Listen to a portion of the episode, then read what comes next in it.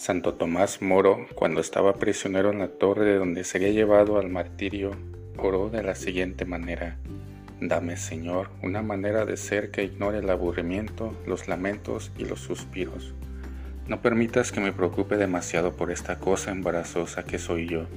Dame, Señor, la dosis de humor suficiente como para encontrar la felicidad en esta vida y ser provechoso a los demás que siempre haya en mis labios una canción, una poesía o una historia para distraerme. Amén. El sentido del humor es un gran don de Dios. Nunca lo agradeceremos bastante. Conviene pedirlo al Señor y no olvidarse de cultivarlo. Que los disfrutes.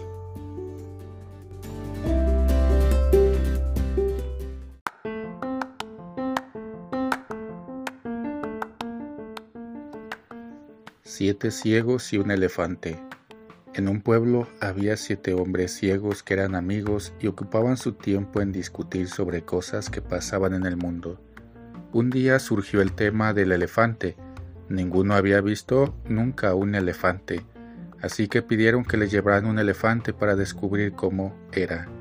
Uno tocó su costado, otro la cola, otro la trompa, otro una pata, otro una oreja, etc. Después se reunieron para discutir lo que habían visto. Un elefante es como una pared, dijo el que había tocado su costado. No, es como una cuerda, dijo otro. Es como una serpiente pitón, dijo el cuarto. Estáis los dos equivocados, dijo un tercero, es como una columna que sostiene un techo. Es como una manta, dijo el que había tocado la oreja. Y así siguieron y siguieron discutiendo. Queridos hermanos y hermanas, Cuántas discusiones se dan por ese fallo de origen, pensar que uno tiene toda la verdad, la verdad plena solo Dios la tiene. No es que una cosa sea verdad para uno y para otro no, la verdad es la verdad. El elefante es elefante y está ahí. Yo puedo conocerla o ignorarla. Pero aunque lo que yo conozco sea verdad, nunca es toda la verdad.